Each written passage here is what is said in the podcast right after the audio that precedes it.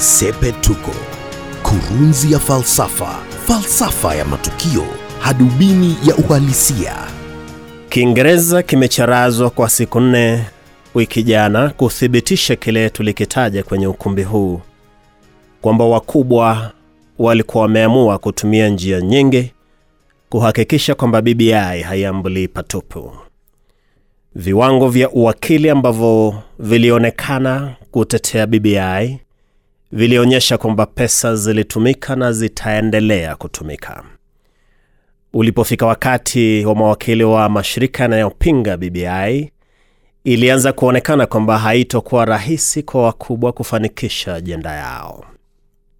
Mfano ulitolewa ulioibuka kuwa changamoto kuu kwa wakubwa. Mawakili wawili wa upande unaopinga BBI, Elias Mutuma na Profesa Kithure Kindiki, walitoa mfano hai ulioonyesha kwamba BBI ilikuwa kazi ya rais wala haikuwa ya raia Mkenya jinsi katiba inavyotaka. Walisema mwaka 2014 Rais Kenyatta alikumbwa na changamoto zilizohitaji azishughulikie akiwa raia. Ilikuwa kesi iliyomkabili ya ICC. Mawakili hao wakasema aliitangazia nchi kwamba anakwenda kushughulikia kesi, kwa hivyo hatosafiri kama kiongozi wa nchi, ataelekea The Hague akiwa raia. Kwa hivyo alisaini idhini rasmi ya kumwachia naibu wake mamlaka ya nchi. Halafu akashika begi zake na kuelekea Uholanzi. Alipofika The Hague, hakukaribishwa kwa heshima za kiserikali. Alikuwa raia. Hata magazeti yalimwita Citizen Uhuru Kenyatta. Punde baada ya kumaliza kikao cha kesi, usiku ule waraka maalum ulitumwa ukisema kipindi cha idhini aliyokuwa ameisaini kimekwisha na sasa amerejelea urais tena. Alipofika JKIA alipokelewa kwa heshima za kiserikali, maana hakuwa raia tena. Sepetuko imewasikiza mawakili wakisema hayo, halafu wakaongeza kwamba iwapo rais angetaka kuongoza BBI akiwa raia ili iwe popular initiative jinsi katiba inavyoagiza, basi angempa tena naibu wake mamlaka rasmi ya serikali ili aongoze BBI kuambatana na katiba. Maana katiba inataja njia mbili tu za kuirekebisha, kupitia bunge au swala la popular initiative, ari ya raia wa Kenya. Sasa licha ya mawakili wenye uzoefu mkubwa wa kusema vingine wakitetea BBI, kauli kwamba BBI inasukumwa kwa nguvu za rais imeonekana kuwa na uzito. Hebu niseme hivi, suala kuu la kisiasa basi sasa ni kwamba mustakabali wa kura ya maamuzi haujulikani, au tuseme tu moja kwa moja kwamba haitofanyika, maana kisheria yafaa ifanyike mwaka mmoja kabla ya uchaguzi mkuu. Sasa kwa kuwa uamuzi wa rufaa ya BBI utatolewa Agosti 20, bila shaka siku zitakazokuwa zimesalia ufanyike uchaguzi mkuu ujao ni chini ya mwaka mmoja.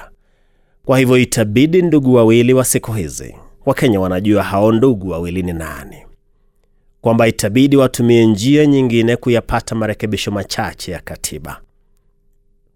Tuseme pia kwamba wakati majaji wa mahakama kuu waliikomesha BBI, tulisema kwenye ukumbi huu kwamba ilikuwa hatua iliyofaa kwa kuwa BBI ilikuwa kazi ya hao ndugu wawili, haikuwa kazi ya Wakenya jinsi ilivyodaiwa. Baadhi ya mapendekezo ya BBI kuihusu katiba hayakufaa kufanyiwa kura ya maamuzi au yawe tena marekebisho ya katiba. La hasha, yalifaa yafanywe kama marekebisho ya kawaida ya sheria, wala sio katiba nzima. Baadhi ya mapendekezo, mfano ya kuwawezesha vijana zaidi, mabadiliko kwenye sheria za uchumi, swala la kuongeza maeneo bunge, hayakufaa kujumuishwa kwenye marekebisho ya katiba na kura ya maamuzi. Hayo yangeafikiwa tu kupitia bunge la taifa na seneti. Lengo la kupigania kura ya maamuzi lilitokana na swala la kuongeza afisi mpya katika ngazi za juu za serikali na bungeni, mfano afisi ya waziri mkuu na ya kiongozi wa upinzani. Pia kupo kubadilisha kwa kiwango fulani mifumo ya uongozi katika kaunti na kadhalika, na hilo ni swala la kuitumia katiba kuwapa watu kazi wala sio kuwaboreshea Wakenya mazingira ya kuishi na kujikuza kiuchumi kama ilivyodaiwa.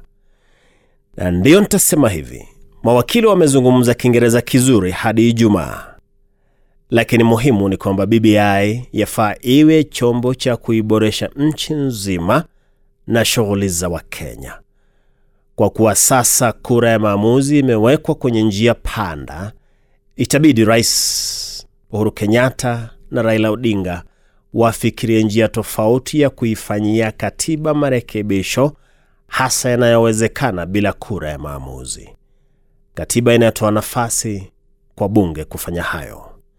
Na ndilo sepetuko. Mimi ni wellington nyongesa. Sepetuko, kurunzi ya falsafa, falsafa ya matukio, hadubini ya uhalisia.